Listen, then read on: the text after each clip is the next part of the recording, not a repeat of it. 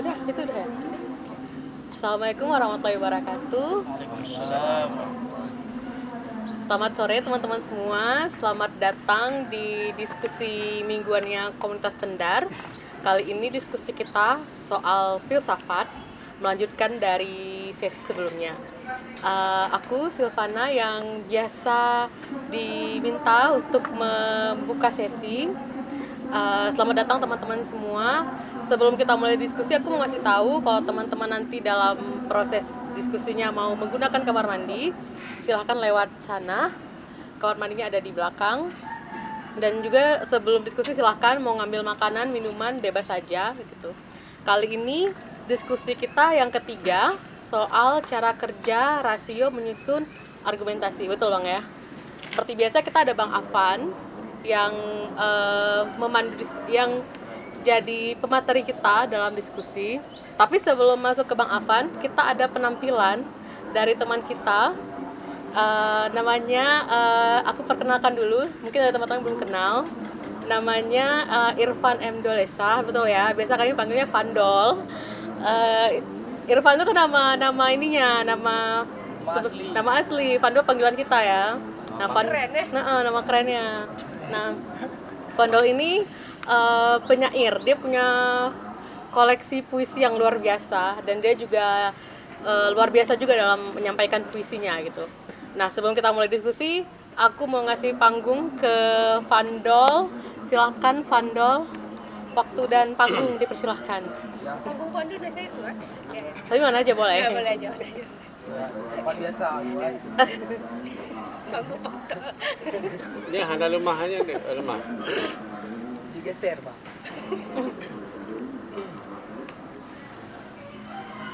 lagu urban. Di Banda Aceh aku kehilangan minat bertanya bahkan pada diri sendiri. Jawaban tak diperlukan bagi jiwa yang memimpikan ketentraman samadi atau hati yang menyembunyikan dendam membatu. Luka bertahun-tahun memusnahkan rasa keingintahuan. Tauran di jalanan membuat sensasi kematian hilang pesonanya.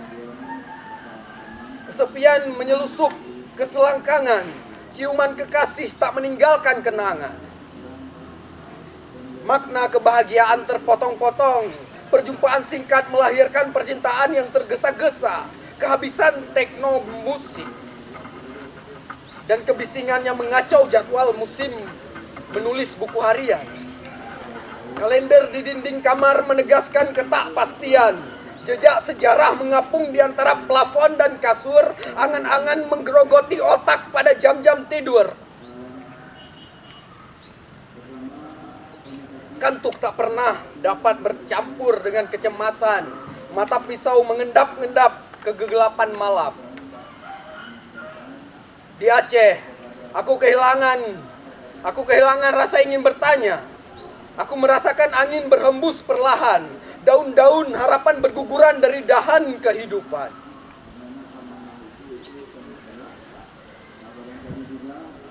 Sejengkal demi sejengkal rumahku bergeser Jam demi jam, waktuku habis dirampas jalan-jalan menuju Aceh. Kendaraan berteriak-teriak setiap jam 5 pagi. Lalu lintas yang ruwet menghisap cairan otak dan energi. Kepura-puraan terbawa sampai ke dalam rumah, seperti bermain drama, teater, persetubuhan kehilangan gerakan-gerakan spontan dan jeritan sakral. Syahwat pun dilepas tanpa meninggalkan nikmat. Banda Aceh 12 Desember 2020 Terima kasih. Makasih Vandol yang udah membuka acara kita dengan puisi.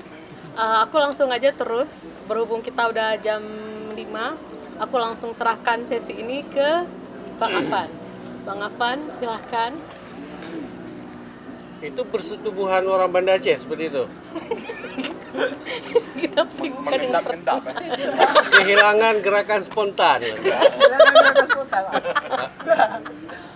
Tapi basis argumentasinya itu bisa jadi adalah pengamatan observasi. Dari puisi itu? Dari dari pernyataan Ah. eh, persetubuhan orang Banda Aceh kehilangan gerakan spontan itu kan kesimpulan. Di atas sandaran bukti apa kesimpulan ini disandarkan sehingga dia menjadi benar atau tidak benar. Itu yang kita mau diskusikan sesi menyusun argumentasi. Bagaimana rasio menyusun argumentasi untuk sebuah pernyataan? Nah yang Vandol bawa karena dia membawa model sastra dia masuk dalam salah satu kategori namanya materi argumentasi. Jadi kita akan lihat dua hal nanti. Argumentasi itu bisa saja benar secara materi, tapi salah dalam forma. Forma itu bentuk, bentuk dia waktu disusun. Ya misalnya nanti kita akan lihat, akan lihat bahwa ada yang bisa jadi dia benar secara forma, tapi salah di materinya. Kalau studi hukumnya orang Silanda itu kayak ah, ada hukum formil, ada hukum material gitu kan. Jadi ada tata cara penyusunan argumentasi, ada materi. Oke, saya mau bergosip dulu dengan kawan-kawan. Beberapa waktu yang lalu Santi cerita ke saya apa ini silahkan dibagi gosipnya ke kami eh, ada kawan dari Jakarta yang sangat serius merespon status Facebooknya. Status Facebooknya Santi. WhatsApp, WhatsApp. WhatsApp. Oh WhatsApp ya. Dia tulis Hah? di WhatsApp bahwa satu pernyataan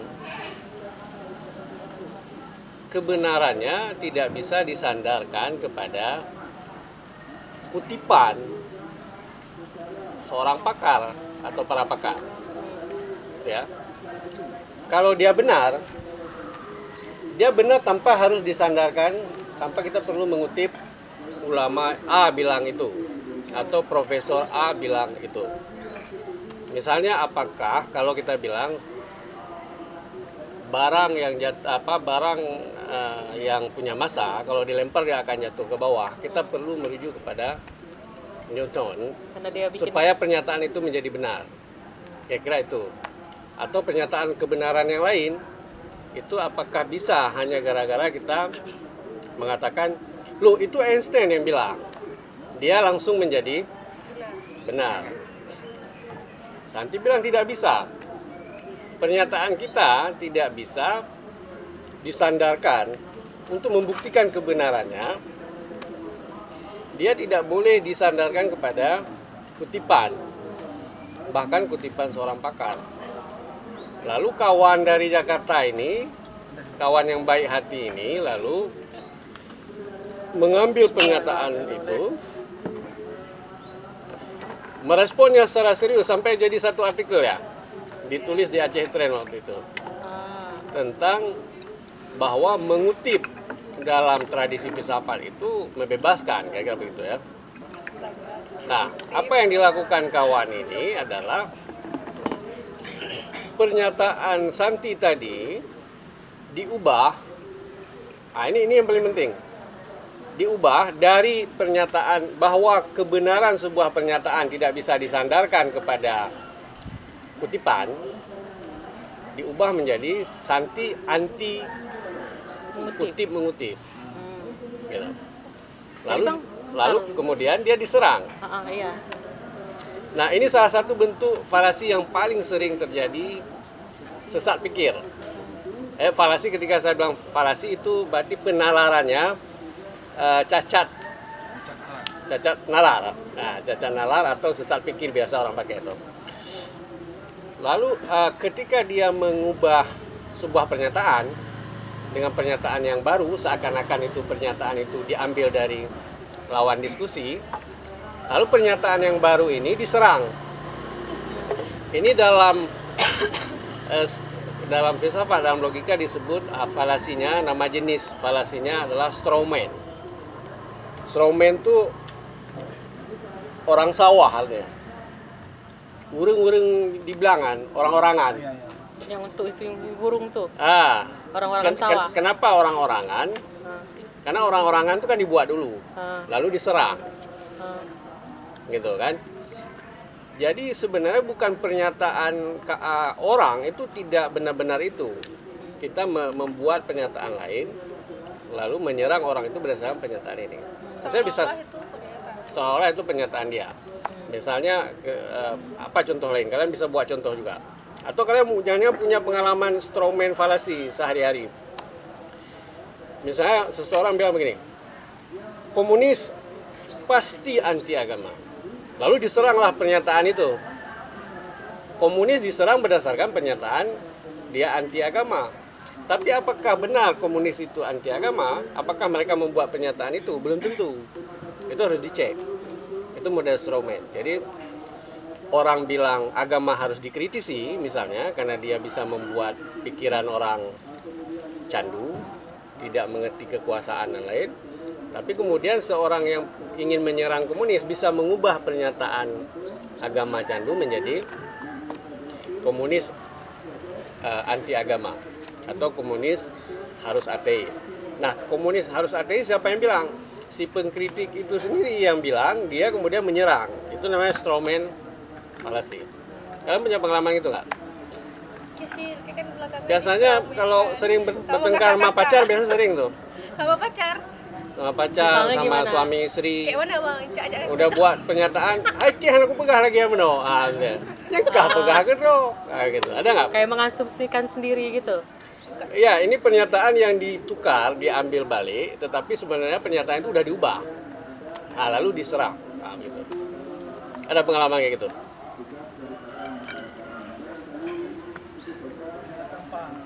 Apa ya? Pernyataan, ah, Pando dapat kan? Eh ini ini Pandol. Ini kita lagi Iwan. diskusi nih. Kita membuat pernyataan satu pernyataan atau dia pernah juga diserang orang rame-rame gara-gara bilang ini. Akademisi kita untuk memahami kampung sendiri pun harus membaca karya orang asing, orang lain. Hmm. Tiba-tiba ada seribu komentator kemudian di bawah, eh, seratus komentator di bawah menyerang dia untuk bilang dia anti penulis asing. Beda kan? Iya, iya. Ah, Beda kan? Kenapa kamu anti penulis asing? Padahal pernyataan awalnya bukan dia anti penulis asing, eh, tapi pernyataan itu diubah lalu diserang. yang dia kritik adalah akademisi kita. Untuk memahami kampung sendiri pun dia harus membaca karya Snok, dia harus membaca karya Bowen misalnya. Bowen, dia harus membaca karya uh, Sigel dan lain. Seakan-akan dia nggak bisa paham kampungnya itu sebenarnya bagaimana, sistem sosialnya seperti apa. Kalau dia nggak membaca karya penulis asing itu, itu kan satu hal. Tapi mengatakan dia anti Di sana sih. tulisan asing itu sebenarnya kan sudah diubah, nah, lalu diserang. Nah Tapi itu strawman. kan? tapi mirip kan Tapi mirip kan? Nah, falasi ini dia harus mensyaratkan di- dia harus menipu, harus meyakinkan audien atau pembaca seakan-akan itu benar, Manipulatif. manipulatif, deception dia. Harus manipulatif dan eh, kelihatan seperti betul. Maka dia disebut penalaran, satu mode penalaran. Tapi penalarannya cacat pikir tadi seperti di Bang Sunasebo. Kalau ada pengalaman boleh cerita. kalau Sisil kemarin waktu kami buat ini bang diskusi awas jebakan perempuan atau Ah, perempuan melawan Perempuan. penindasan di bidang eh, kesimpulannya tiba-tiba kami anti gerakan perempuan atau kami me- Ah, misalnya. tidak melihat hasil kerja-kerja gerakan perempuan jadi jauh padahal kami nggak bilang itu Ya, nggak pernyataan dibuat yang lain gitu ya. buat yang lain dipakai untuk nyerang Ya, itu itu salah satu bentuk falasi ya, penalaran yang falasi. Ini paling sering. Jadi kita akan melihat beberapa mungkin 10 bentuk falasi-falasi. Kita mulai dari situ. Habis yang paling sering terjadi dalam kehidupan kita hari-hari. Bagaimana penalaran kita tiba-tiba jadi sesat pikir. Mungkin kita sering pakai juga penalaran seperti itu. Habis itu kita dengar musik dari Bob. Setelah itu baru masuk ke Kasih kode ini boleh masuk sekarang. Kasih kode. Jadi, oke, dalam tradisi berfilsafat seperti ini, Hmm. kita memang menghindari mengutip. Karena apa? Berfilsafat itu adalah kemampuan untuk membuktikan pernyataan sendiri kebenarannya dengan argumentasi sendiri. Kalau enggak berarti kita lagi belajar sejarah uh, secara filosof. Maksudnya kita kita ngomong tentang siapa misalnya yang kalian tahu? Filosof siapa? Aristoteles Aristo, siapa lagi yang paling zaman itu kuno kali? Plato pula Yang terbaru atau siapa yang agak-agak ke sini kayak Zizek gitu-gitu ya Zizek, ada Foucault, ada ini. Jadi kalau kita lagi tradisi kita di sini adalah tradisi berfilsafat, bukan belajar tentang pemikiran orang di luar sana. Jadi itu. Nah, seandainya pun dipaksakan, dia harus tetap mengutip untuk membenarkan pernyataan kita. Kita harus mengutip orang lain. Itu juga salah satu bentuk penelaran yang sesat pikir. Itu disebut dengan bentuknya itu namanya vericondiam, argumentum et vericondiam. Salah satu bentuk eh, menyandarkan pernyataan kita pada mengutip orang lain. Itu ada dua bentuk. Pertama, kita menyandarkan kepada pendapat yang tidak otoritatif, dia tidak paham di bidang itu. Misalnya kita bilang ini, COVID ini nggak ada sebenarnya. Pak Nova sendiri bilang nggak ada. Sebut nama. Pak Nova, siapa Pak Nova? Dia arsitektur. Kok dirujuk untuk itu salah penalaran bentuk argumentasi yang sesat pikir. Ya. Atau apa? Tidak ada perubahan iklim misalnya. Ya. Pak Nova. Karena Bu Dia bilang nggak ada. Sekda, sekda, sekda. Sekda Sek- Sekda. ya. oh ya Ah, misalnya. Semua puisi di Aceh nggak bagus. Kata sekda. Kata sekda. Sekda ya, itu penalaran bentuk argumentasi yang sesat pikir Kalau ada yang percaya, kalau ada- tapi nah tapi bahkan bukan hanya merujuk mengutip yang tidak otoritatif atau tidak paham di bidang itu mengutip pakar. Tapi kita tidak betul-betul paham dengan argumentasi pakar itu. Itu juga disebut sesat pikir. Bang, jadi kami di kampus 4 tahun kerjanya ngutip terus ya mana? itu sesat pikir. Itu kerja kalian di kampus itu kerja sesat pikir selama empat tahun Enggak, kan semua yang dikasih ke dosen ke kita kan kutipan, tadi sendiri ngerti apa enggak. tapi kalau dalam eh, tulisan ilmiah kan kita perlu tuh bang. Kita perlu mengutip tetapi tidak menyandarkan kebenaran eh, pernyataan kita pada kutipan dia. Kecuali kita paham betul nah ini syaratnya. Kita paham betul argumentasi dia. Bukan sekedar mengutip. Kita harus bisa nguji dong. Ya, kita harus menguji dia juga. Misalnya kalau kalian bilang begini, COVID ini tidak ada, ini sebenarnya penipuan semua ini, ini konspirasi ini misalnya kalian bilang kan. Tapi kalian merujuk betul-betul ke eh, seorang dokter siapa kemarin tuh yang sempat publish risetnya tuh, Belgia ya. Dokter Belgia bilang nggak ada COVID ini. Karena nggak ada orang mati yang benar-benar disebabkan oleh virus COVID. Nah, kita kan sedang mengutip dia untuk kesimpulan kita. Tapi apakah kita benar-benar paham dengan argumentasi yang diajukan oleh pakar tadi? Atau jangan-jangan kita nggak paham, tapi kita mengutip saja untuk membenarkan pernyataan kita. Itu juga sesat pikir. Itu paling sering terjadi. Misalnya gini, kalau di filsafat ya, tidak seluruh pengetahuan manusia didapatkan dari pengalaman dari pengalaman indrawi. Kalian melihat, kalian merasakan, kalian apa lagi? Me- me- Mencium. mencium itu pengalaman, itu pengalaman. Kalian kita alami sendiri, gitu ya. Kan ada yang bilang seluruh pengetahuan kita ini sebenarnya dari pengalaman kita dari kecil, dari masa kita kecil kita punya pengalaman, baru ada pengetahuan. Terus kita bilang enggak ada, karena Immanuel kan bilang ada pengetahuan yang didapat oleh manusia sebelum pengalaman. Dikasih oleh Tuhan misalnya. Pengetahuan itu. Tapi apakah kita benar-benar paham apa yang kan bilang itu? Jangan-jangan hanya untuk memudahkan pernyataan kita itu disebut benar. Kayak kita buat skripsi supaya benar langsung tulis rujuk pakar. itu itu model sesat pikir yang atau biar nampak dengan agak intelek gitu agar intelek misalnya. Padahal nggak paham juga. Tapi publik kan orang audien kan kayak terpana gitu kan. Apalagi kita sebut-sebut Imam Al Ghazali kan gitu. ya kan? Hmm, kita sebut siapa lagi yang kira-kira kalau dia ngomong itu nggak mungkin salah. Imam Syafi'i misalnya. Langsung betul kan? itu Itu model sesat pikir disebut dengan argumentum et uh, vericondiam. Nama nama sesat pikirnya. Oke. Sudah berapa? Sudah berapa uh, penalaran sesat pikir dari tadi? Dari strawman ya? Orang-orangan sawah. Orang-orangan sawah bahasa Inggris ya. Orang-orangan sawah. bahasa Acehnya apa orang-orang sawah tuh bang Boleh enggak, kan? Tidak minta Nanta rujuk Mbak Idrus. Eh, kalau setelah nama Kalau nama kita rujuk ke Idrus, karena nama aliran dari kelas ini pun sebenarnya beresinisme. Itu juga penamaan oleh si Idrus. Sambil membereskan pikiran, kita sinis pada hal-hal yang sudah diterima orang. oke oke oh iya iya betul Ah, betul, betul. tepuk tangan dulu gitu. bajunya dijual dan oh iya dipakai nih Harga sudah naik. Ya.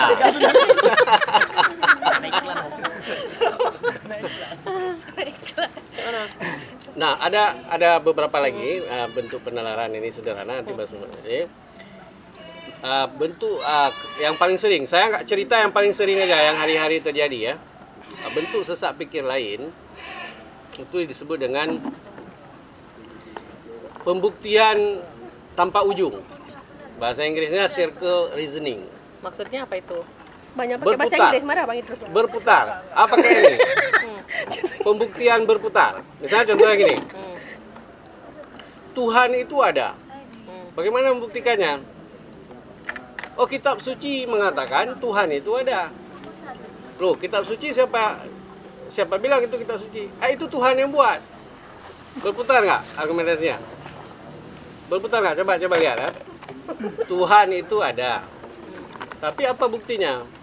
Kitab suci bilang Tuhan ada. Jadi bukti dari Tuhan ada itu kitab suci yang bilang itu. Tapi kitab suci itu siapa yang bilang dia kitab suci? Tuhan yang bilang. Oh, jadi berputar-putar gitu Berputar. Jadi X membuktikan Y, Y membuktikan X lagi. Gak ada kesimpulan. kalau yang kayak ayam Coba lihat. telur bang itu Itu itu beda beda, itu beda. Ini coba lihat, coba perhatikan ya. Bukti Tuhan ada itu nggak bisa merujuk kepada kitab suci karena ternyata kitab suci itu kita klaim dibuat oleh Tuhan loh. Yang bilang itu Tuhan ada kitab suci, tapi kitab suci dari Tuhan. dari argumentasi lain berarti Ah, harus ada argumentasi lain. Ada argumentasi lain. Nanti kalau kita punya waktu, saya akan buktikan dengan argumentasi rasional tentang misalnya Tuhan itu ada. Bagaimana pembuktian yang disebut filosofis, yang yang yang, yang memang eh, yang rasional misalnya. Tetapi tidak bisa dengan eh, lingkaran yang berputar seperti itu. Itu itu namanya uh, sesat pikir karena dia berputar, berputar enggak sampai ke kesimpulan. Kalian punya contoh-contoh kayak gitu nggak? Kalau ada, apa ya telur Ah. sama ayam itu nggak bisa ya telur sama ayam. Misalnya kayak siapain dulu ya. Ah, bukan siapa yang dulu pembuktiannya misalnya eh, ap- apa bukti bahwa ayam lebih duluan dari telur atau telur lebih duluan dari ayam? Apa buktinya? Kan siapa yang bisa membuktikan? Dengan bukti apa? Nah itu, itu beda, beda kasusnya. Nah oke kalau kalian belum dapat contoh lain, ada contoh. Nah Pan adalah penyanyi. Siapa bilang? Ya puisi-puisinya yang mengatakan. Iya, iya. oh iya. gitu Iya. Bukti. puisi-puisinya siapa yang buat ya. Ah, buk- karena di puisinya, di puisinya dia mengatakan dia seorang penyair. Ya, kan puisi-puisi zaman. Siapa yang buat puisi itu? Si Pando sendiri. Nah, itu itu bukti. Itu adalah argumentasi yang berputar. Berarti itu susah mikir. Saya pikir. Pengego pengego Enggak Ah. Enggak, gitu. kalau simpan nggak dipercaya kan bahwa simpan orang ini kayak berapa bahwa Dia penyair. saya penyair. Ah, Buktinya apa? Jadi puisi-puisi saya coba baca, bukan puisinya kan? Ya. Puisi-puisinya yang mengatakan bahwa dia penyair. dia penyair, Ya, betul. Bukan kualitas puisinya. bukan kualitas. Kalau kualitas puisinya bisa jadi Ya, bukti. Itu bukti yang benar. Iya, iya, iya. Benar. Oke. Oke. Nah, sesat pikir lain, ini udah empat ya. Kita paling 10 aja eh, untuk supaya jangan banyak kali kita mengenali penalaran sesat pikir. Baru kita masuk ke penalaran yang yang benar ya. Disebut dengan hasty generalization. Terlalu apa namanya? mudah mengeneralkan apa? Menarik kesimpulan umum. Misalnya biasanya cewek-cewek sering bilang, Nah kan, Kenapa cewek-cewek? kan? semua laki-laki sama aja brengsek ya. Tapi dari mana kesimpulan brengseknya ini? Dari mana? Dari ada tiga pacarnya yang brengsek, mantan. Hmm. Diuji satu brengsek, Coba lagi. pacaran lagi Hmm. brengsek juga. Tapi cuma jadi tiga sebenarnya. Tapi tiga ini, Dianggap mewakili keseluruhan laki-laki. ah, ditarik kesimpulan umum, Hmm. Yang sangat mengerikan. semua laki-laki brengsek ya nggak ada yang bisa dipercaya. Se- sebenarnya berapa banyak laki-laki di dunia ini Ada 7 miliar manusia, mungkin setengahnya Ya, laki-laki. setengahnya. Ada 3 miliar laki-laki. Itu brengsek hanya gara-gara tiga Tiga orang. laki-laki. itu juga model penarikan kesimpulan yang susah pikir.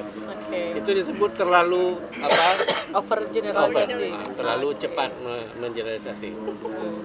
Nanti ini ada hubungannya dengan induksi. Nanti kita mau waktu masuk ke sana. Oke. Terus yang lainnya ya disebut ad hominem ad hominem itu gini. Ada orang yang bilang mendapatkan kekayaan itu bukan jaminan kebahagiaan. Ya kira begitu kan? Sering bilang ah? Sering bilang kayak gitu kan? Terus pernyataan ini direspon oleh kawan lain. Ah itu nggak benar ini nggak bisa dipercaya. Karena dia nggak pernah kaya. Ah. Kau bilang Jadi- gitu karena kau miskin kan? Gitu. Yang miskin, diserang kan? orangnya gitu ya. jadi bukan argumennya yang dilihat tapi ad hominem itu orangnya Hmm. Nah, apa ya apa belau balang sing ji menteng. nah, misalnya kayak, kayak gitu. Gitu kan? Jadi bukan argumennya yang apa bukan pernyataannya benar dan salah yang dilihat, tapi orangnya itu namanya sesat pikir ad hominem. Orangnya yang diserang. Orang yang diserang. Nah, ada lagi model eh, ini namanya argumentum ad eh, numerum. Pernyataan saya bahwa kampung kita ini adalah yang paling indah. Ini, ini benar karena disetujui oleh 70% dari penduduk kampung ini. Semua orang setuju dengan saya, 70% itu setuju. Dia benar hanya karena ada angka yang setuju. Itu juga sesat pikir. Karena itu tidak bisa jadi bukti bahwa dia benar. Atau yang satu lagi namanya ad populum. Kan semua orang Aceh ini udah percaya Islam, maka Islam itu benar. Nah, misalnya itu juga ya.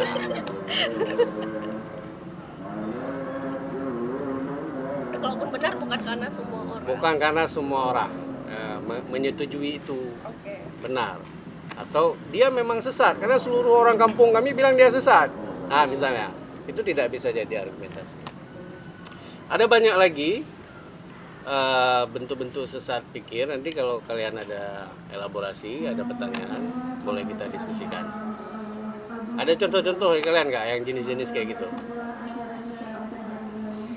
Orang Aceh gimana? Orang Aceh itu memang tukang kawin katanya misalnya ya. Orang Aceh keras gitu. Atau biasa. orang Aceh itu keras. Atau orang Aceh itu bangsa pejuang. Padahal cuma beberapa. Yang ia ke Belanda lebih ramai daripada. ya. Ini ada 10 orang orang Aceh itu beda-beda pendapat tentang Aceh. Beda ya. Nah, tapi yang mana yang bisa dibuktikan? Nah, ini yang kita diskusikan ini bagaimana dia dibuktikan sebuah pernyataan itu melalui sebuah penalaran yang sahih sehingga susunan argumentasinya itu benar. Itu membuktikan pernyataan itu benar. Ada contoh-contoh kalau nggak ada langsung masuk ke si Bob kita ini. Nggak nyanyi dulu. Mungkin kita Nyanyi sambil dulu. pikir-pikir kali ya. Ya. Ya Sambil memikirkan contoh yang Yang eh, pas. yang pas untuk eh, penalaran yang tadi Bang Alvan bilang, mungkin eh, sekarang kita eh, apa ada hiburan sejenak dari Bang Bob. Mungkin teman-teman ada yang belum tahu Bang Bob. Eh, berdasarkan informasi yang aku terima, katanya Bang Bob ini adalah seorang penyanyi yang eh, membuat sendiri eh, apa lirik-liriknya gitu. Nah, Bang Bob ini mm, punya ketertarikan pada berbagai isu dan dan juga punya kegemesan gitu, bahasanya kegemesan terhadap eh, politisi lokal yang mabuk dan kemaru gitu katanya. Aku dengar gitu. Akademisi nggak? Silahkan tanya langsung, bukan aku yang bikin. Aku udahlah, aku nggak mau banyak eh, ini. Kalau teman-teman mau kenalan, silahkan kenal langsung sama Bang Bob. Bang Bob, silahkan. Assalamualaikum warahmatullahi wabarakatuh. Waalaikumsalam warahmatullahi wabarakatuh. Kenalin nama saya aslinya Reza Azhar. Ah, Nah, Reza. Bahkan dulu waktu kecil Idrus manggil saya Ria. heeh. Sekarang aja udah sampai Banda Aceh, udah orangnya udah gak bulan panggil Bob kan. Kenapa? Dari kemarin, dari kemarin bukan nama panggung juga sebenarnya. Eh, dari ini kampus dulu. Ah. Saya tempat di pertanian usia. Nggak kelar setelah tiga kampus, kelar di Jakarta di eh, bahasa Inggris, S3 bahasa Inggris. Ah. Jadi kerjaan saya sehari-hari, sebelumnya saya ngajar di bahasa Inggris di kursusan eh, di Jakarta. Covid, mental, saya harus pulang kemarin. Nah, eh, jadi label tadi menarik yang abang bilang apa penamaan dari orang itu dari filsafat itu tadi. Waktu abang bilang eh, kayak Pandor siapa yang bilang dia penyair? Nah, Idrus bilang kan puisi dia. Iya. sementara ada yang lain labeling itu juga di- kita dapat dari orang. Macam saya di flyer itu saya lihat di labelin penyanyi. Hmm. agak geli sebenarnya. Yang karena, karena saya memang eh, saya suka musik. Semua musik masuk dan lagu-lagu yang saya tulis pun sebenarnya masih masih dalam bahasa Aceh. Masih bentuk kegemesan itu tadi. Hmm, gemes. apa yang terjadi di Aceh hari ini. Eh, belum belum ada yang bahasa Indonesia. Mudah-mudahan di sini mengerti bahasa Aceh semua ya. Amin. Yuk kamu pergi mungkin orang ya. Balik ya. Body, body, body. Gak apa-apa.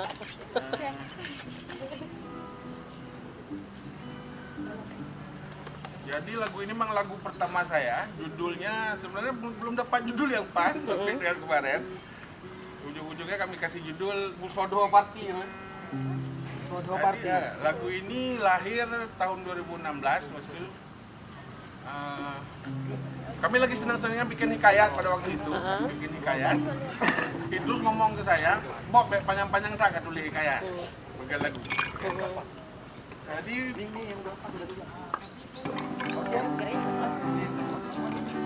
Oke. Jadi memang situasinya real. Lahir ketika saya sedang duduk di pojokan kursusan saya yang di sini. Ya, DCY namanya. Oke. Lon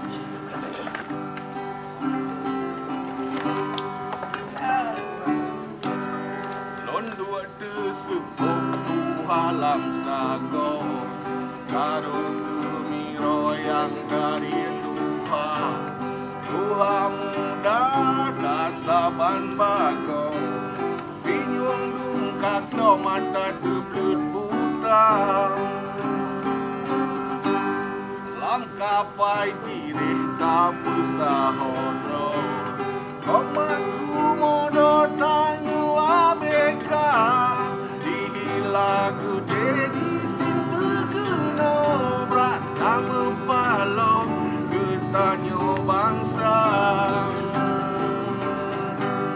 Dawa medawi sabe kerono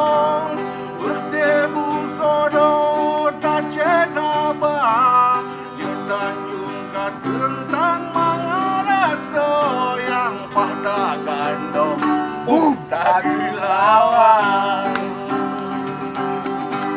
kamu pergi loh kasih nangro yang di luar lampu suka saja bahu gondonya dapur sadero handphonenya no wae sedarah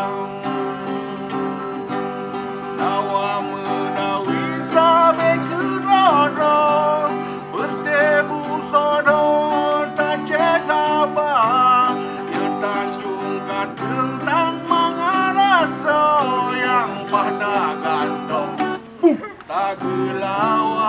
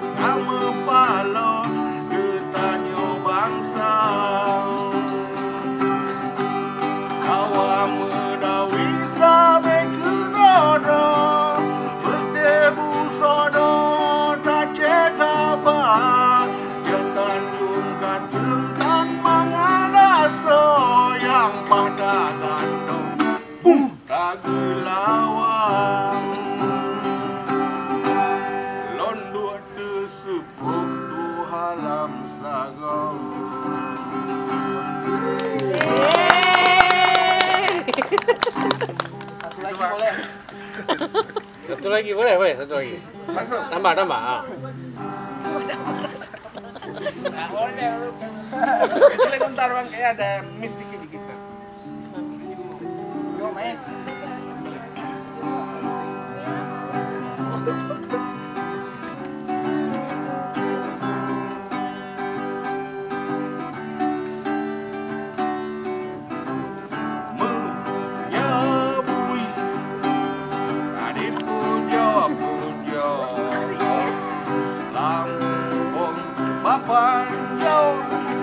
Di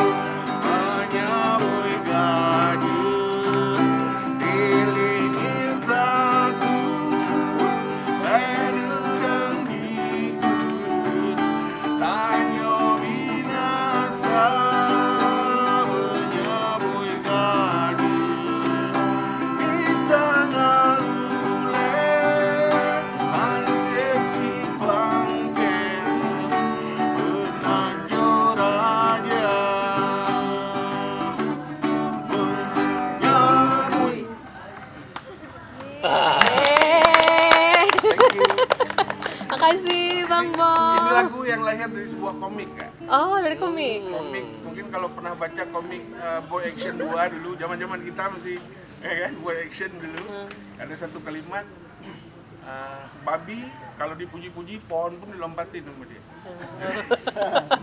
jadi dari situ jadilah lirik yang seperti itu Oh, luar biasa.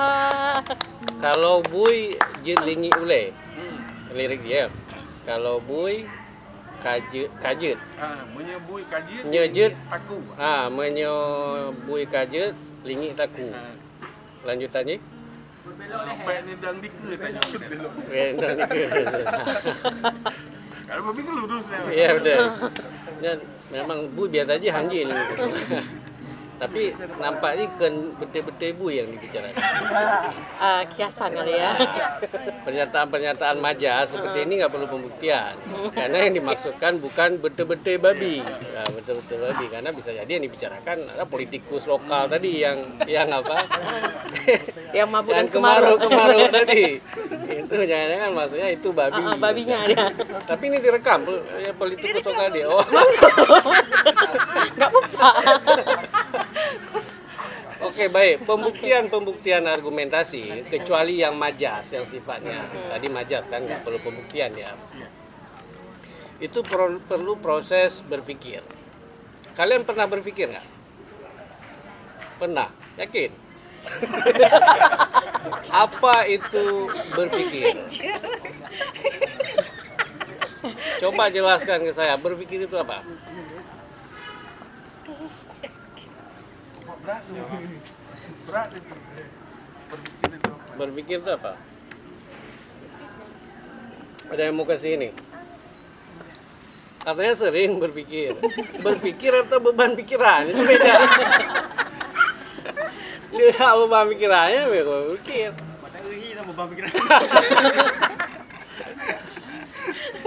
Ya, mahasiswa ini kan banyak nih. Kalian nggak mungkin nggak berpikir kan? Tapi apa itu berpikir? Saya kasih ilustrasinya. Berpikir itu apa? Ada empat topi. Dua warna putih, dua warna merah. Tapi merah putih ini Indonesia kali ya? Iya, Nah, dia. apa-apa. Boleh ya? Nggak apa-apa. Boleh. Dua warna putih, dua warna merah. Terus ada tiga anak yang disuruh pakai tiga dari topi ini. Berarti ada satu yang tidak terpakai. Tiga anak ini duduk di atas tangga yang bertingkat. Jadi dia kayak eh, ada tiga tingkat. Ada anak yang di tingkat tangga tingkat satu, ta- tangga tingkat dua, tangga tingkat tiga. Terus mereka dipakaikan topi tadi. Tetapi tiga-tiganya nggak boleh membuka topi di kepalanya. Oke? Nggak boleh buka, lihat. Terus ditanyakan ke anak yang duduk di tangga ketiga. Anak yang duduk di, di tangga ketiga dia kan lebih tinggi. Dia bisa lihat yang di depannya. Yang di depannya dua anak di depannya. Di tangga pertama dan tangga kedua. Dia bisa lihat. Tapi anak yang di tangga dua tidak bisa melihat ke belakang. Dia cuma bisa melihat ke depan. Begitupun anak yang tangga pertama itu tidak bisa melihat dua anak di, belakangnya. Terus ditanyakan ke eh, anak yang duduk di tangga ketiga, apa warna topimu? Gitu. Anak warna eh, anak yang duduk di tangga ketiga tidak bisa jawab, dia bingung. Oke? Ditanyakan ke anak duduk di tangga kedua. Apa warna topimu? Dia bilang merah. Oke, dapat merah. Terus ditanyakan ke dan itu betul jawabannya. Ditanyakan ke anak yang duduk di tangga pertama yang di depan sekali. Apa warna topimu? Warna topi saya kalau begitu putih. Dan itu benar. Pertanyaannya adalah kenapa yang duduk di tangga ke ketiga itu tidak tahu warna topinya? Kenapa yang dua lagi tahu warna topinya?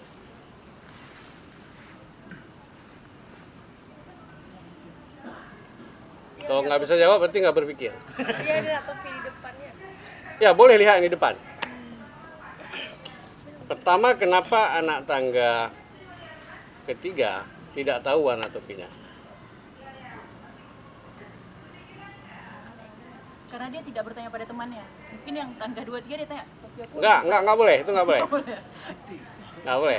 Cuma boleh lihat ke depan.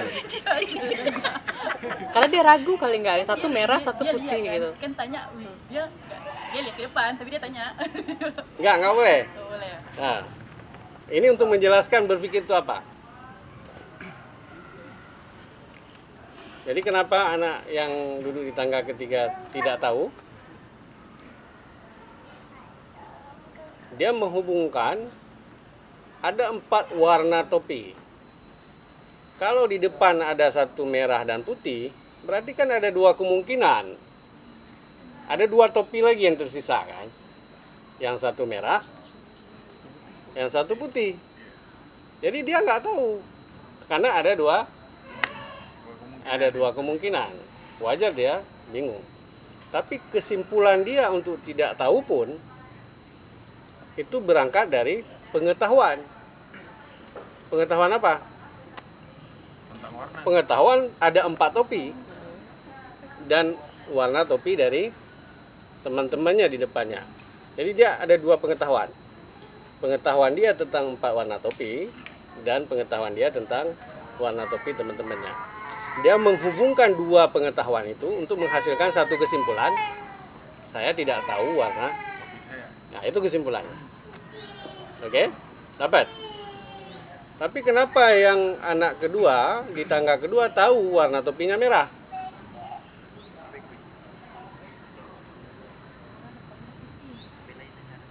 Ya?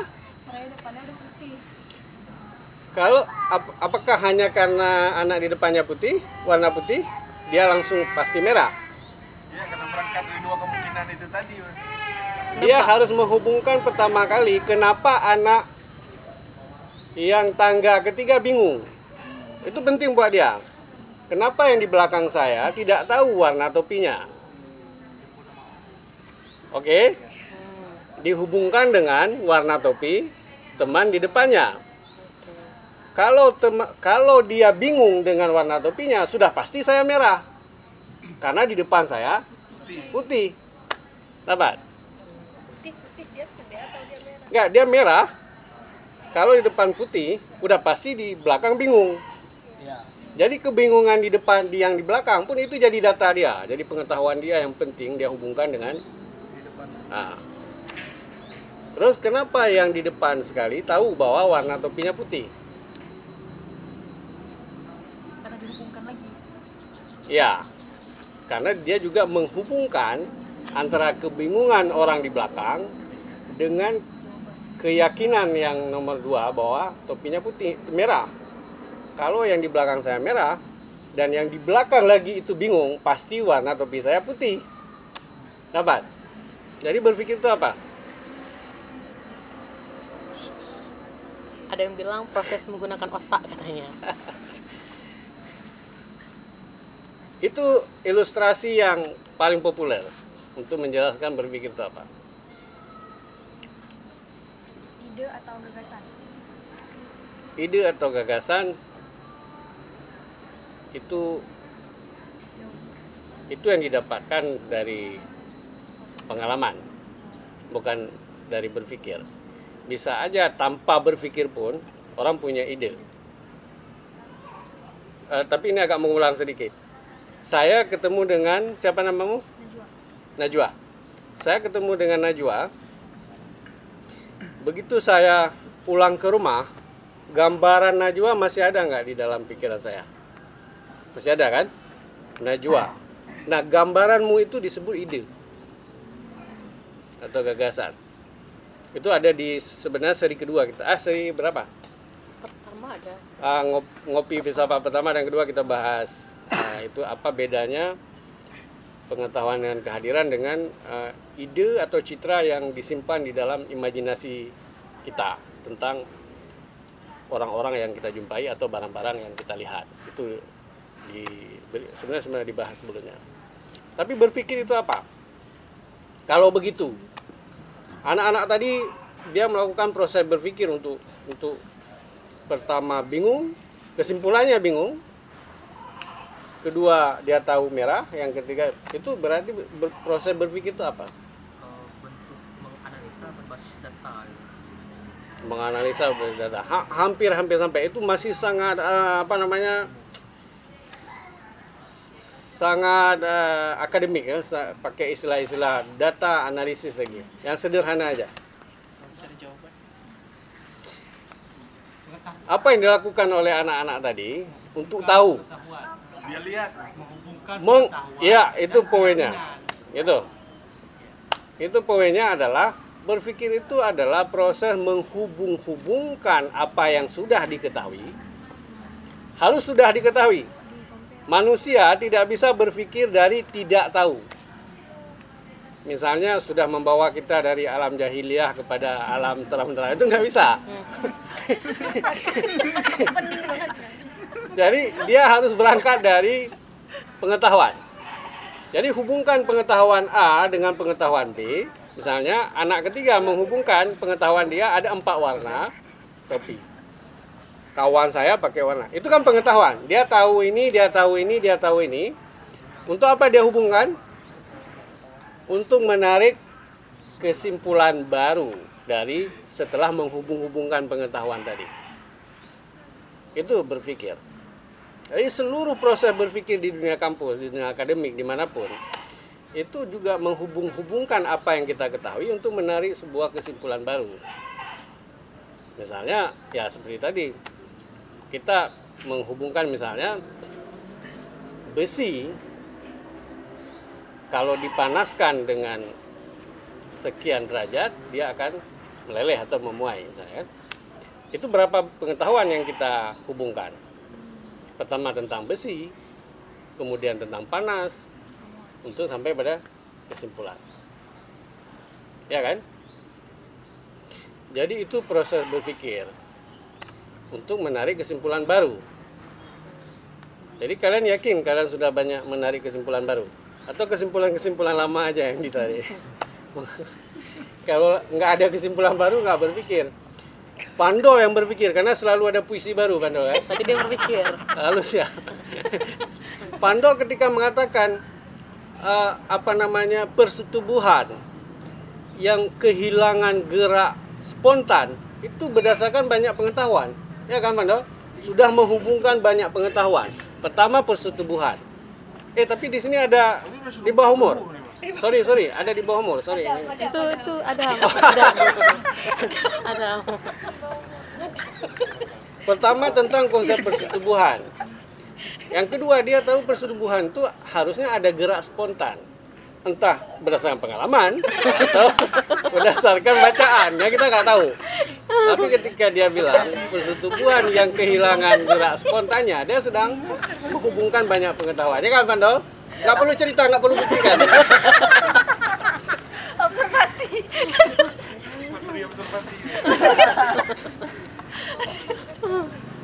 Oke, bang tapi emang bener nggak orang nggak bisa membayangkan berpikir tanpa pengetahuan dari kayak zero kayak gitu nggak mungkin, Kenapa nggak ada. mungkin Paling kurang dari apa yang dia lihat. gitu.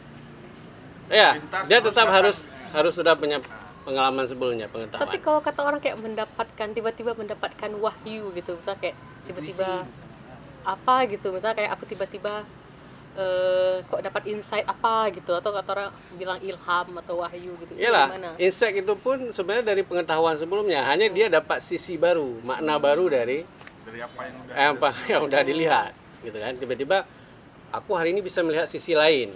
Padahal selama ini sudah banyak membicarakan pengetahuan itu. Ya. Tapi tidak bisa dari ketidaktahuan bergerak menjadi tahu. Tetap harus ada yang diketahui, diketahui, diketahui untuk ditarik ke. Jadi pengetahuan itu bergerak dari pengetahuan ke beberapa pengetahuan ke pengetahuan yang yang baru. yang baru. Nah, makanya kenapa nanti argumentasi atau pembuktian sebuah pernyataan benar dan salah itu harus berangkat dari pernyataan-pernyataan atau pengetahuan-pengetahuan sebelumnya yang sudah benar atau sudah diterima. Baru kita bisa tarik misal contoh. Tapi ini kita masuk ke formal. Enggak enggak sebentar. Kalian ini kan? Masih oke kan? Maksudnya enggak Oke bang. nggak ke mana-mana kan ah kita dari tadi ngomong falasi kan ngomong sesat pikir Oke tadi tuh kayak mana bang? gimana masih di sini lagi mikir ke mana-mana. Karena Vandol ini sama kawan nih dua-dua penyair. Tiba-tiba mereka udah di mana-mana, di, udah di Mekah, mereka udah salah di. Nah, gitu. Tuh kan? Kalau tadi itu pernyataan abang udah di mana-mana, apakah itu proses berpikir? Ya, pertama tentang pengetahuan saya tentang Vandol dan Vandol saya tahu dia seorang penyair dan penyair itu imajinasinya sangat liar. Nah, saya sehingga menduga, tapi belum tentu benar. Kita harus verifikasi ke Vandol langsung. Oke? Itu nggak perlu kualifikasi juga bang. Nggak perlu. Oke. Nah, selain sesat pikir yang harus kita waspadai, ada yang disebut dengan retorika, propaganda, agitasi. Pernah dengar ya? Apa itu bang? Ini mereka menggunakan kalau retorik itu seni meyakinkan audien, meyakinkan pendengar dan lain, tapi dia lebih mengandalkan pernyataan-pernyataan yang enak didengar atau emosional, kayak menyenangkan. Jadi sesuatu yang boleh jadi tidak rasional, ya kan? Tapi kayak pengacara memainkan kata-kata di dalam sidang pengadilan ketika dia membela koruptor misalnya dia akan mempermainkan ini misalnya walaupun sudah benar dia terbukti korupsi sekian tapi melihat jasa-jasa dia yang sangat besar terhadap negara ini misalnya kan kan ini sedang mempermainkan nah ini maka dia seharusnya dikurangi atau dibebaskan nah kesimpulan itu itu retorik Nah, oke Tapi bentar, bentar. Kalau menurutku belum tentu itu retorik. Hmm. Karena bisa bedah hakim kan ada juga alasan pemaaf. Bisa jadi si pengacara tadi coba meyakinkan hakim dengan alasan pemaaf tadi. Ya, bisa saja kalau seandainya gini dia. Ini dalam materi argumentasi. Apakah dia meyakinkan hakim dengan data-data yang demonstratif? Misalnya bahwa si Fulan ini sudah melakukan ini ini ini ini ini ini ini kontribusinya Biasanya yang iya. sangat jelas misalnya. Nah, itu argumentasi menggunakan data itu disebut itu nggak disebut retorik. Kapan dia retorik? Ketika dia coba mempermainkan emosi hakim. Hakim kan punya emosi juga. Dia manusia, saya kira. Jadi kira-kira kasih sayangnya, kasihannya, apa lagi? Hal-hal yang sifatnya emosional dari hakim itu yang dibangkitkan. Ah, bahwa dia ini ah, punya kontribusi pada negara dan dia sakit-sakitan pula. Dia punya, Punya anak, keluarga anaknya kecil, cucunya, ah misalnya. Itu yang kita sebut dengan retorik. Kita tidak mengatakan seluruh mereka retorik, tetapi retorik itu adalah seni seperti itu. Hmm. Propaganda itu juga begitu. Ah, retorik salah satu ah, seni retorik yang lain adalah dia ingin membuktikan kesimpulan-kesimpulannya biasanya dengan menggunakan beberapa pernyataan yang sudah diterima umum. Atau itu sudah diterima sudah diterima sebelumnya. Misalnya kayak kita berpidato kan? Orator pidato lah. Kita ini adalah bangsa pejuang. Kan orang Aceh suka dengar itu. Dan itu sudah diterima tapi apa betul kita bangsa pejuang? Itu hal lain itu belum bisa dibuktikan misalnya. Maka pilkada harus di tahun 2022 kita akan melawan Jakarta kalau dia tidak memberi kita otonomi apa kekhususan dalam menyenangkan pilkada. Tapi dimulai dari pernyataan apa? Pernyataan kita bangsa pejuang. Tapi apakah ini membuktikan bahwa pilkada harus tahun 2022? Belum tentu. Tetapi dimulai dari pernyataan yang sudah diterima umum. Nah itu maksudnya. Dia meyakinkan orang dengan pernyataan-pernyataan seperti itu. Nah kalau propaganda dia eh, meyakinkan ide kepada masyarakat. Eh, bisa jadi dia menggunakan teknik sesat pikir tadi atau tidak terserah. Yang penting dia memenangkan ide itu harus dimenangkan dalam pikiran masyarakat. Seringkali ya nggak apa-apa. Pakai aja falasi-falasi yang sangat banyak. Tadi yang penting masyarakat percaya. Ya propaganda kan? Misalnya tanah ini adalah memang tanah negara. Oleh karena itu kalau negara mengambilnya memberikan ke perusahaan itu memang sudah hak negara. Nah itu kira-kira lawan Landa. Ah. Landa berhadapan dengan orang-orang yang propaganda seperti itu misalnya. Kan main- mainnya di ide. Tapi kan Landa datang enggak tanah ini tanah rakyat misalnya. Kan dimulai dari situ. LBH tapi ini untuk nah agitasi itu itu sebuah teknik untuk meyakinkan uh, komunitas atau warga masyarakat untuk melakukan tindakan tertentu. Lagi-lagi basis yang sering dimainkan adalah lebih banyak yang sifatnya emosional bukan rasional ya. Emosional. Jadi misalnya seperti kita dari nenek moyang kita dulu sudah berabad-abad sejak Adam diciptakan kita memang sudah di kampung ini misalnya. Nah itu boleh jadi tidak benar tapi emosional Teri- keterikatan kita dengan tanah ini kita akan mati di tanah ini misalnya. Yang dimainkan itu itu agitasi. Nah tapi harus dilihat apakah agitasi itu menggunakan seluruhnya eh, model sesak pikir belum tentu. Nah, tapi makanya tadi kalau Bob dia agak curiga dengan politikus lokal tadi. Karena politikus lokal ini paling banyak agitasinya. Dalam propaganda. Cuma lokal bang. Nasional, kan nasional lebih-lebih juga. kita nggak bisa. ya ya ya kayak gitulah. Oke kita mau masuk agak berat dikit nih ke namanya silogisme ke bentuk.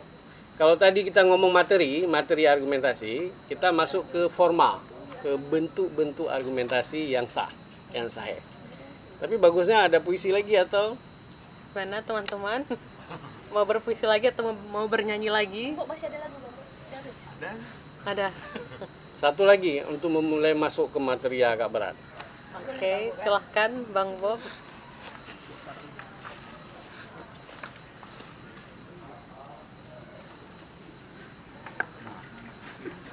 Ini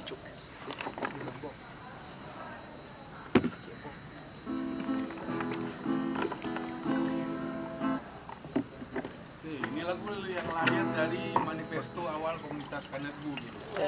Hanya jabatan Kadi Bilawak, mau hajat kampo di Tari Lapak. dari punya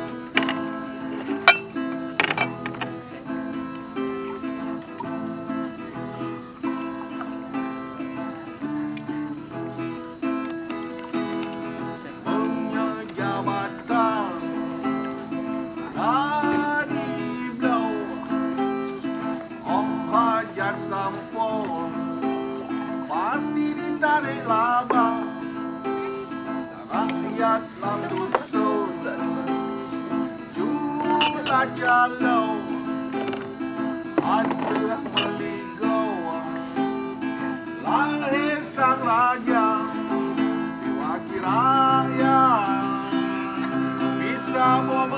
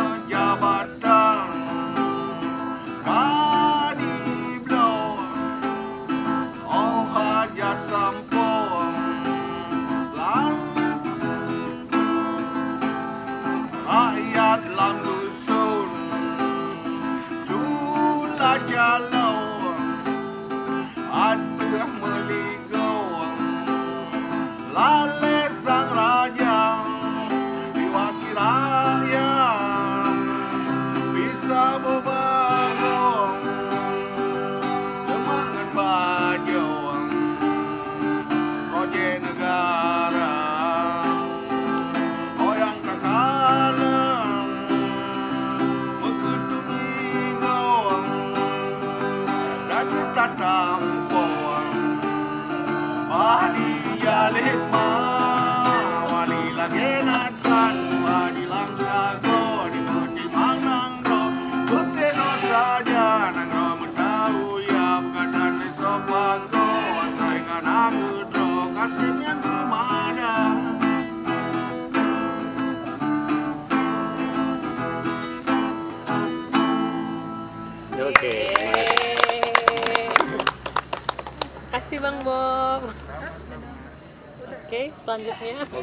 kita masuk ke ya kalau begitu bagaimana dong forma atau bentuk argumentasi yang benar yang sahih.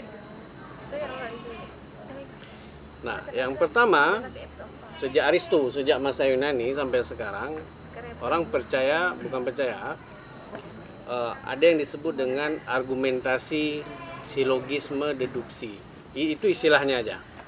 Tapi maksudnya adalah satu pernyataan kesimpulan itu harus didasarkan oleh dua premis sebelumnya minimal. Minimal dua premis sebelumnya. Bisa saja lebih. Misalnya kalau kita lihat artikel di di mana kalian ba- baca artikel biasanya? Saya nggak mau bawa nama koran karena nanti dikirain lagi promosi iklan. Di koran A Sebut aja serambi kenapa ya? Baca hari. Misalnya kalian baca artikel, masalahnya kalian nggak pernah baca lagi artikel di Serambi kan? Jadi, oke, kalian baca artikel di koran A. Artikel kan biasanya sampai seribu kata. Yang harus dicari pertama, kesimpulan dari penulis apa? Ya kan? Kesimpulannya adalah ini. Harus dicarikan kemudian adalah berapa banyak premis premis itu pernyataan-pernyataan sebelumnya untuk mendukung kesimpulan itu. Nah, premis ini disebut bukti argumentasi untuk kesimpulan itu. Kalau premisnya benar, besar kemungkinan kesimpulannya benar. Tapi yang paling sering terjadi, premisnya sudah bermasalah. Sejak premis yang harusnya mendukung kesimpulan itu sudah salah. Tidak mungkin kesimpulan benar. Ini contoh contoh yang simpel dulu. Nanti kita akan uh, saya akan jelaskan tiga bentuk uh, silogisme yang sahih. Kali ini tiga bentuk aja. Sebenarnya dia ada beberapa bentuk. Biar nggak terlalu banyak juga. Misalnya yang paling umum biasanya kalian mungkin juga sering dengar. Semua manusia pasti akan mati. Kira-kira pernyataan ini perlu ditunggu dulu semua manusia mati dari kiamat atau enggak? Atau ini benar pernyataan ini? Benar, bukan karena kita harus menyaksikan seluruh manusia mati dulu hari kiamat kan dia benar. Dia menjadi benar karena apa? Karena pengetahuan kita tentang manusia, tentang atom-atom yang menyusun tubuhnya dan lain, itu memang berakhir lenyap berdasarkan hu- menghubungkan pengetahuan itu untuk sampai pada kesimpulan semua manusia akan mati. Silvana, boleh Silvana nggak? Boleh. Atau yang lain dulu. Jangan fandom terus. Namamu siapa? Cemu. Hah? Rizky. Cekmu, dipanggil Cekmu. Cekmu adalah manusia. Betul Cekmu manusia? Betul. Itu premis kedua. Kesimpulannya adalah Cekmu pasti akan perlu nggak kita menunggu dia mati dulu untuk membenarkan pernyataan itu? Membuktikan bahwa Ah, adalah manusia. mati. gitu. Pasti mati. Tidak perlu. Kesimpulan itu benar karena didukung oleh dua. Nah, yang pertama tadi semua manusia mati disebut premis mayor. Yang kedua disebut premis minor. Apa syarat premis mayor dan minor sehingga kesimpulan itu baru benar? Nanti kita lihat. Tapi ini dapat nggak dulu bahwa argumentasi yang benar itu disusun dengan cara seperti itu. Saya ulang, pernyataan kesimpulan hanya benar jika didukung oleh minimal dua premis sebelumnya yang juga harus benar. Berarti harus uji premis dulu dong. Ya, uji premis. Kalau premisnya sudah salah, maka tidak mungkin kesimpulannya benar. Jadi kami kalau pas baca koran betul betul betul betul. Itu ka- karena nggak ada kemampuan menguji premis. Nah, menguji premis ini ada ilmunya. Ah, ini sil ya, kan kita melompat menguji premis itu namanya predikasi. Bagaimana menguji predikat dilekatkan kepada subjek. Ah, nah, tapi itu terlalu teknis. Saya khawatir kita agak-agak ke logika kan. Nah, sebenarnya kelas ini kelas filsafat yang lebih ke epistemologi sebenarnya dibandingkan hmm. Terlalu banyak istilah ya? Tunggu dulu. Lupakan yang itu tadi. Saya memang apa? Apa namanya? Sering lupa. Padahal udah diingatkan beberapa kali. Eh, gini, lupakan yang tadi. Balik lagi ke ini. Bagaimana mengargumentasikan sebuah pernyataan itu benar dan sahih? Itu dengan minimal dia punya dua premis sebelumnya. Tapi ada tiga bentuk dia yang mau saya perkenalkan hari ini. Nah, tiga bentuk ini daripada kita lihat aturannya eh, malah bikin kita puyeng. Kita lihat contohnya aja dulu. Kayak mana cara kerjanya? Nah, kalian eh, lihat contohnya nanti baru kita lihat bagaimana dia bentuknya, bentuknya yang benar ya. Nah, contoh pertama, kalian boleh boleh tulis kalau ini atau ingat aja juga apa-apa. Supaya didengar sama orang-orang syariat, nggak mereka ini nggak curiga sama kita. Kan biasanya filsafat dicurigai eh, bang bawaan. Ini filsafat ini anti agama kan biasa gitu.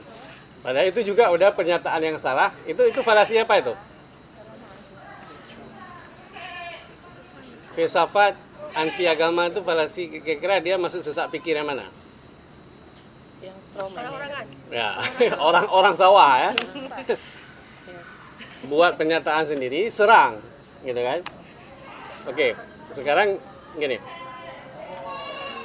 Pernyat- pernyataan premis mayornya, semua yang dilarang Nabi mengandung bahaya. Ini biar didengar sama MPU mereka senang. Semua yang didengar Nabi, eh, semua yang dilarang Nabi mengandung bahaya. Mencuri itu premis mayor. Premis minornya, premis minornya, mencuri dilarang Nabi, ya kan? Betul, Na- Nabi melarang mencuri. Ada hadisnya, Pandol? Oke, kesimpulannya apa? Kesimpulannya apa dong kalau dua premisnya seperti itu? Mencuri mengandung bahaya. Itu bentuk pertama. Tapi nanti kita akan lihat ini bentuk pertama ini se- sebenarnya seperti apa disusun. Bentuk kedua, semua tumbuhan membutuhkan air. Yang kedua, semua benda mati tidak membutuhkan air. Kesimpulannya, semua benda mati bukan tumbuhan. Kalian catat? Atau yang ingat aja, boleh, boleh juga, yang ingat aja. Itu bentuk kedua. Tapi semua tumbuhan em, membutuhkan air, betul nggak? Betul. Semua benda mati tidak membutuhkan air, betul nggak? Semua benda mati bukan tumbuhan. Betul, tapi bentuknya itu beda dengan bentuk pertama, ya kan? Bentuk ketiga, bentuk model argumentasi ketiga, semua politikus suka ngomong.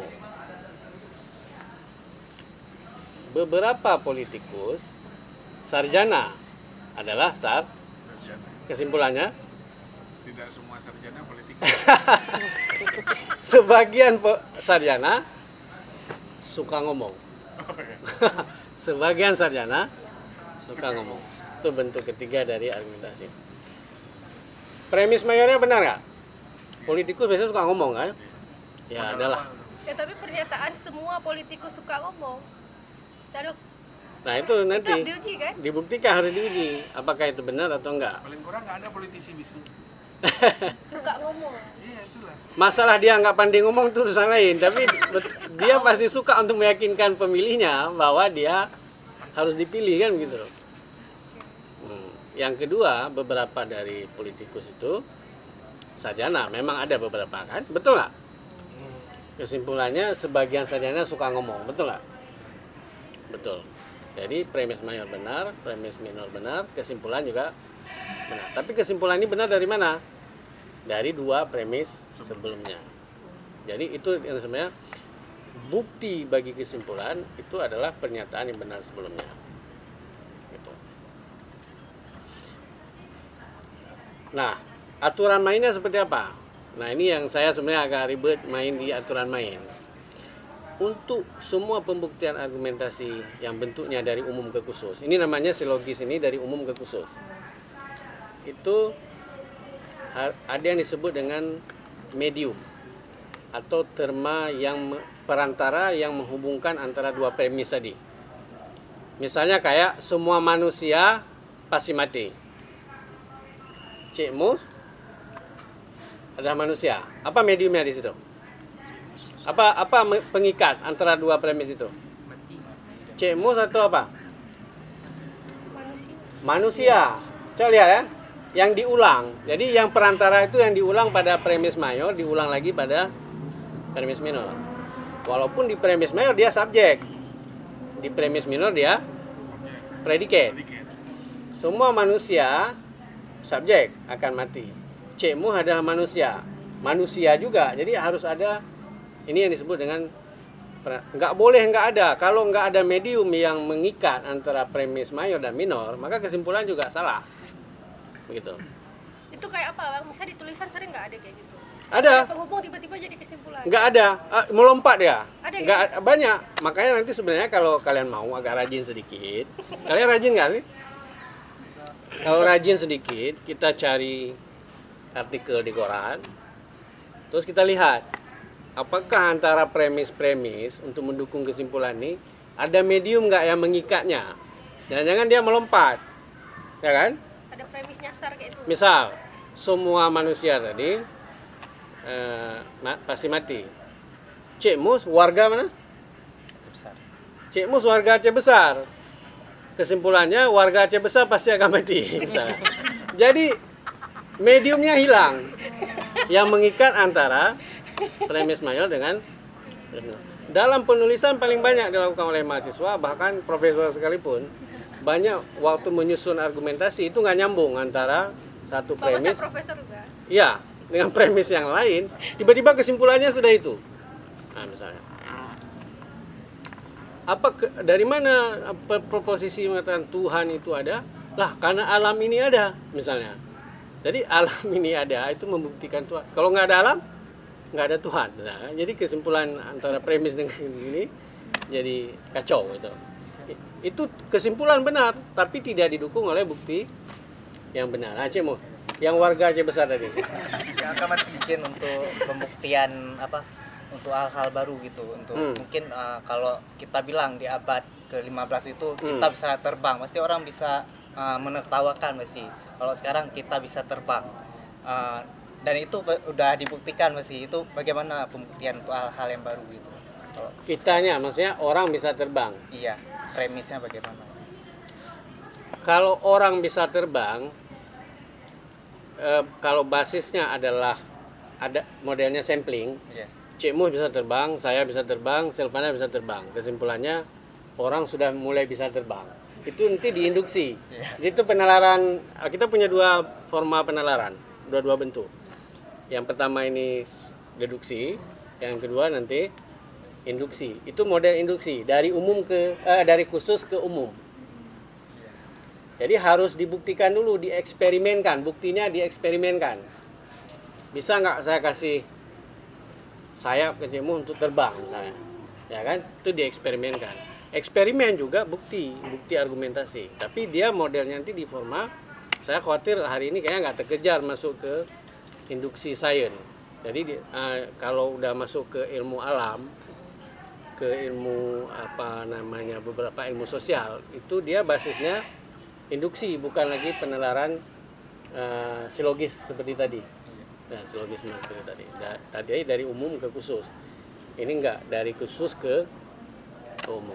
Bang jadi tadi misalnya di abad 15 itu eh, manusia bisa terbang, tapi itu belum ada sampling ya. Nggak ada sampling. bisa dianggap benar. Probabilitas kemungkinan. Jadi yang bisa dibilang dua seabad lagi kemungkinan manusia bisa terbang. Nah, itu kesimpulannya. Berdasarkan apa? Menghubungkan beberapa pengetahuan sekarang. Ya kan? evolusi dari manusia sekarang dihubung-hubungkan beberapa data terbaru sampailah kepada probabilitas dia probabilitas kemungkinan dia terbang terbang semana jangan cuma terbang 3 meter itu kayak semester uh, pemain voli kan? Atau terbang pakai sepatu kan? Kan ada sekarang terbang pakai sepatu tuh yang di atas air tuh. Pernah lihat? Kamu juga bisa terbang apa? Kamu juga bisa terbang. cemu juga bisa terbang. Nah bisa begitu dia. A- a- probabilitas sering dengar kan? Hukum probabilitas. Di matematika ada. Nah probabilitas itu untuk menghitung uh, bisa nggak sampling-sampling itu digeneralisasi hukumnya kesimpulannya nanti setelah diuji nah itu ada rumusnya sebenarnya memungkinkan nggak ya kira-kira kayaknya kita lelah ya Hari ini sekarang jam berapa sih? Saya lihat sudah pada 18.25. apa? sudah pada loyo-loyo. Jadi mungkin induksinya kita tunda khusus membahas induksi pada lain waktu. Lo penalaran dari uh, khusus ke umum model uh, ilmu-ilmu alam, ilmu-ilmu fisika atau ilmu-ilmu sosial yang basisnya adalah sampling. Dari sampling ditarik ke, ke umum. Tapi kalau sekarang itu aja. Uh, itu pun yang silogisme tadi itu yang saya eh, apa minta kalian tulis tiga bentuk itu pun aturannya harus ada medium. Kalau kalian lihat di contoh pertama itu mediumnya menjadi subjek pada premis mayor, predikat pada premis minor. Kalau di bentuk kedua medium menjadi predikat pada mayor dan menjadi predikat pada minor juga. Juga di bentuk ketiga, medium atau perantara yang mengikat dua premis itu menjadi subjek pada premis mayor juga menjadi subjek pada premis minor. Itu mempengaruhi juga nanti kesimpulan. Mana yang menjadi subjek di kesimpulan, mana yang menjadi predikat di kesimpulan. Itu bisa dilihat di contoh itu. Tapi ma- makin mas kita masuk ke sana, ini makin eh, makin blank saya lihat ini matanya bukan mata matanya ini tatapan yang apa kita bilang tatapan kosong mata najwa. Memang yang dikhawatirkan dari sesi ini adalah begitu masuk ke aturan eh, argumentasi tadi. Premis mayor harus universal premis minor harus eh, partikular. Apa itu universal dan partikular? Sebenarnya udah ada di di seri kedua. Hanya ini kan nggak semua kawan-kawan yang masuk ini sudah dengar podcast kita di uh, premis kedua. Tapi intinya saya mau bilang begini. Argumentasi pembuktian tentang benar salahnya sebuah pernyataan itu ada metodenya, ada cara pembuktiannya. Baik pembuktiannya itu secara materi harus benar, yang materi yang saya bilang tadi, nggak boleh sesat pikir, nggak boleh uh, harus hati-hati dengan retorika, propaganda, agitasi dan lain. Tapi dia harus demonstratif. Tadi saya ada bilang uh, argumentasinya harus demonstratif.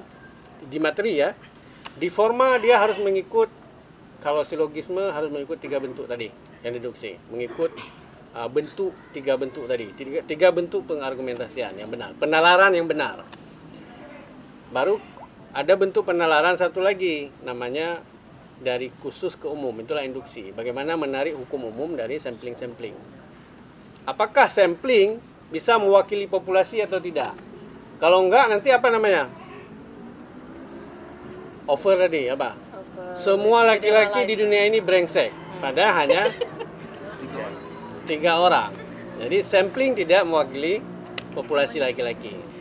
Jadi penalaran penalaran jadi mungkin dari dari ngopi hari ini cuman bisa sampai ke situ saya lihat karena agak ini ya Pando. Tapi saya suka dengan puisinya tadi soal gerakan spontan tadi. Gila.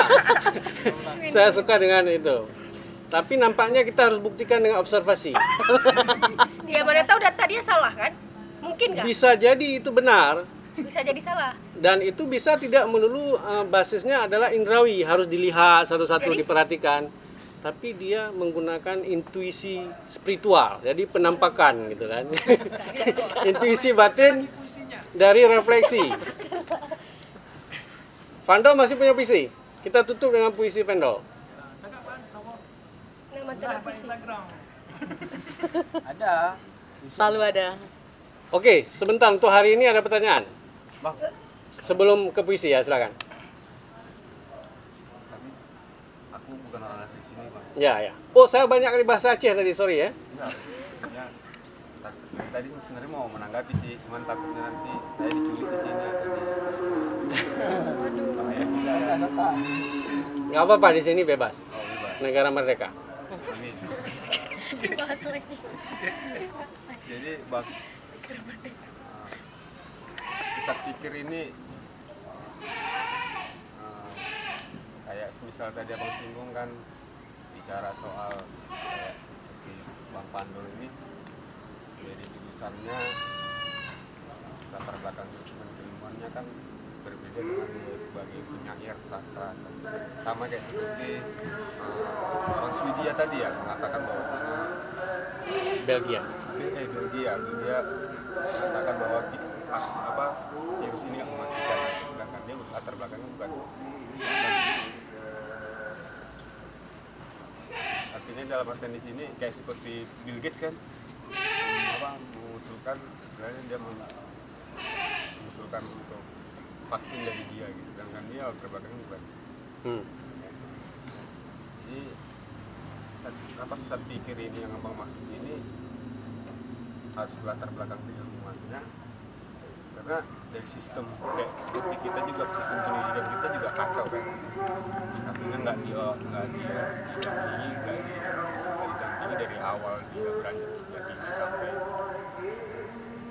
apakah harus muncullah seorang pandol gitu dengan gaya penyairnya tapi dengan latar belakang jurusan apa teknologi informasi bah berarti ini sastra sesat pikir berarti gitu. Oh, enggak begitu. Oke, oke, ini penting. Dia tidak begitu. jadi Misalnya ketika saya mengatakan apakah Vandol seorang penyair atau bukan. Saya tiba-tiba merujuk ke syair Vandol sendiri yang mengatakan dia penyair. Itu sesat pikir. Karena itu bukan bukti untuk pernyataan dia penyair. Oh, atau saya bilang Idrus karena Idrus ke- kebetulan penyair. Anggap aja sekarang Idrus penyair. Dia penyair yang sudah eh, diakui umum, otoritatif istilahnya itu dia kalau dia bilang tentang siapa penyair dan bukan itu benar gitu gitu. Saya merujuk ke Vandol penyair karena Idrus bilang dia penyair. Itu juga sesat pikir. Karena saya tidak tahu argumentasi Idrus, pembuktian Idrus Vandol itu penyair apa. Sampai saya tahu bukan mengutip Idrus yang saya harus lakukan adalah apa bukti bagi Idrus untuk membuktikan bahwa Vandol adalah seorang penyair. Oh Idrus menjelaskan kriteria syair-syairnya, kualitas syair-syairnya, semua-semua dijelaskan. Saya mengerti nggak dengan argumentasi Idrus? Saya mengerti. Kalau saya sudah mengerti, itu nggak masuk lagi sesat pikir. Tapi kalau kita hanya mengutip-mengutip seperti ini benar karena ada dalam buku Soekarno atau ada Tan Malaka dulu menulis. Nah, misalnya itu itu sesat pikir.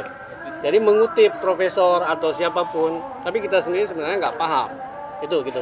Jadi sebenarnya bukan karena bukan karena Vandol dia nggak kuliah di sastra, eh, lalu kita sebut dia sesat pikir, enggak.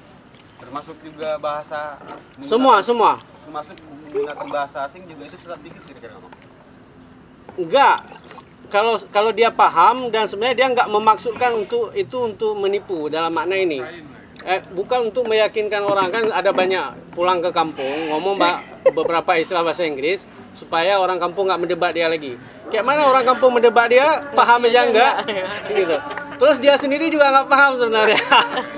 Itu susah mikir itu paling sering dilakukan mahasiswa saya dulu juga begitu waktu mahasiswa Dulu orang kampung saya kritis, suka kali mendebat mahasiswa. Kalau mahasiswa pulang kampung waktu bulan-bulan puasa, itu pasti diajak debat. Nah, kerja kami adalah menggunakan beberapa istilah bahasa Arab dan bahasa Inggris supaya tidak didebat. Nah, itu susah mikir. Jadi itu. Ya, begitu ya. cukup bang Sip, sip. Makasih banyak. Bang, berarti pernyataan apa pun yang sampai ke kita kalau kita sendiri eh, nggak bisa menguji kebenarannya, kita nggak bisa bilang Gak bisa. Makanya kebenaran pernyataan kita harus kita sendiri yang buktikan. Bukan dibuktikan pernyataan kita mau bilang pernyataan dia benar. Benar ah, benar. itu juga kita bisa membuktikan. membuktikan. Atau salah pernyataan dia salah kita buktikan sendiri. Nggak perlu lari ke Imam Syafi'i untuk itu. Nggak perlu lari ke ini kitab apa istilahnya kalau orang Aceh misalnya, kitab muktabarah. Ini memang sudah diakui misalnya. Nah, misalnya gitu. nggak bisa begitu. Itu cara menarik kesimpulan yang sesat pikir nah mudah-mudahan kita setelah ini dapat menghindari sebanyak mungkin cara menarik kesimpulan yang sesat pikir pertama kedua kalau mau belajar lebih serius belajar cara mengargumentasikan dengan dua cara tadi baik deduksi maupun induksi tapi kalau mau masuk lebih ini lagi, kita bisa diskusi lagi nanti lanjutkan dengan sesi-sesi berikutnya. Saya kira itu saja. Eh, kembalikan ke Vandol menutupnya dengan puisi yang manis untuk kita.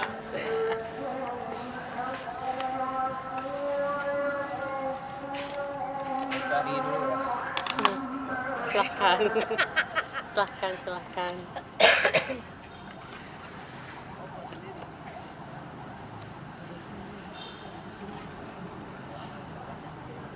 Sini eh, pernah saya bacakan Sakaratus School ya Cocok yes yes. Judulnya This Day Irfan M. Dolesa Ada banyak orang bercakap tentang benar. Ada banyak peraturan berebut merawat rumah. Tapi kita tak bisa diyakinkan jika pernyataan jika pernyataan datang tanpa perlawanan. Kita sanggup melakoni dusta paling jumawa atau takluk pada sesuatu yang tak masuk akal. Kita bisa dusta pada jiwa yang lunta dan yang dikeruhkan oleh intelektual yang buta. Kita tak dikalahkan apa-apa. Kita dilumpuhkan agar yang bertarung dengan pendidikan punya cukup alasan untuk merasa dipulihkan. Kita tak digagalkan apa-apa. Kita dibisukan agar yang mempertuhankan masa depan bisa hidup tanpa merasa dipersalahkan. Kita datang. Kita datang tanpa merumuskan apa-apa. Kita tak mati untuk meneruskan perseteruan mereka. Mereka yang ingin kita ludahi mukanya. Jangan diam. Sesedih apa pun, tegaklah. Diam adalah kutukan dalam kebimbangan dan ketidaktahuan. Tempuhlah. Tak perlu mencucurkan apa-apa. Pendidikan memang punya kekejamannya sendiri. Tapi kita harus terus berdiri melawan cabikan sekitar dan kemustahilan teori-teori. Kita berlalu tanpa mau ditundukkan para raja. Kita tak mati untuk mengamini penghakiman MUI dan MPU. Ah sudahlah. Kepalaku sudah berdenyut-denyut. Pikiran pikirkan pendidikan carut marut, segala urusan sembraut, para guru asik saling sikut. Siswa dibuat pusing kalang kabut, tak paham mana yang mesti diturut. Pendidikan hari ini dalam kondisi sakaratul maut. Makasih. Luar biasa ya Berhasil. Ma. luar biasa Vandol dengan puisi-puisinya Luar biasa. iya luar biasa Kita Makasih, dapat Ci. seperti dapat WS Rendra baru. ya kayak kita tuh terhipnotis gitu dengan puisinya dan cara membawakannya gitu baik terima kasih kawan-kawan atas kehadirannya dan partisipasinya hari ini semoga diskusi kita bermanfaat makasih juga buat Bang Bob yang udah tampil bagus sekali makasih juga buat Bang Afan Semoga lain waktu kita bisa ketemu lagi dan semoga eh, diskusi kita sore ini bermanfaat. Saya Silvana undur diri. Eh, makasih teman-teman semuanya. Assalamualaikum warahmatullahi wabarakatuh.